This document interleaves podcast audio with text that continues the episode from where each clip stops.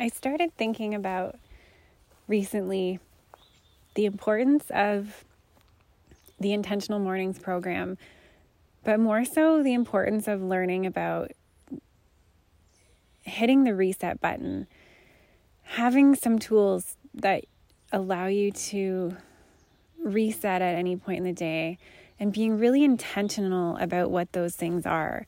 It's like building this repertoire of tools and rituals and practices that allow you to literally hit the reset button in any moment, no matter what's going on in your day, and having that confidence and empowerment of knowing that you are capable of turning anything around in any moment.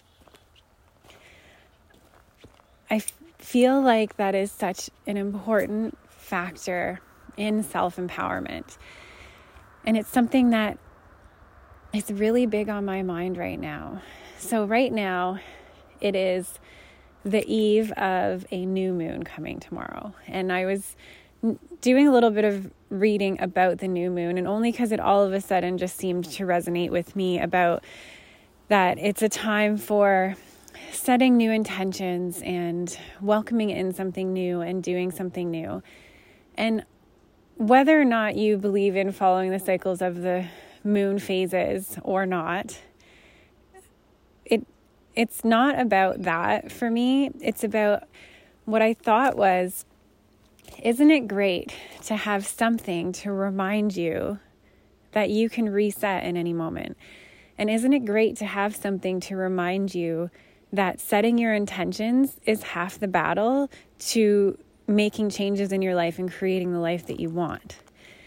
So, if all it is that you need is some reminder or some regular occurrence of a time and place to set your intention for something new and to really focus on what your goals and desires are, then following the moon phases might work.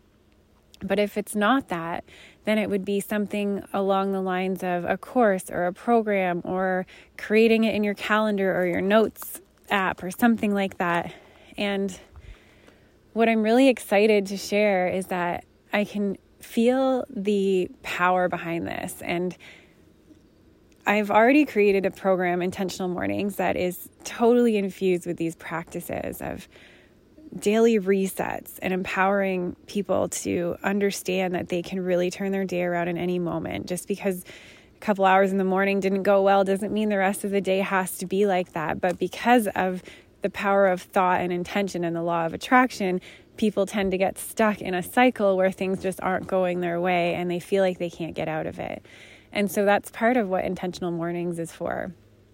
But what I'm really onto right now is the daily resets. And I think that that's where I am going to shift my focus. And it reminded me of last week's podcast about doing more because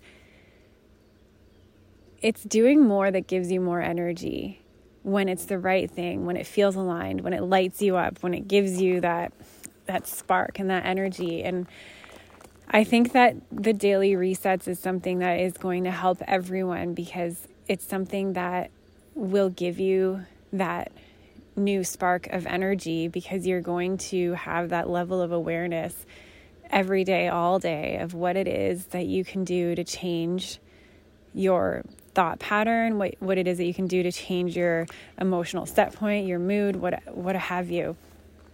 And so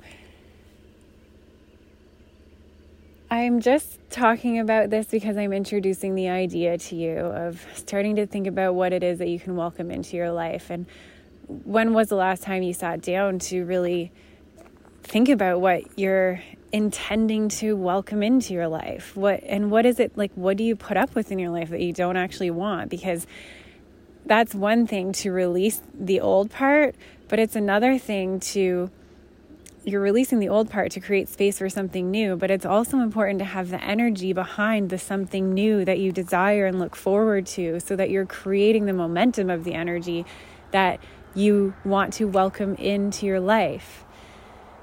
It's so fascinating. It's so much to do with the word is manifesting, it's law of attraction, but it can be so simple and we can break it down into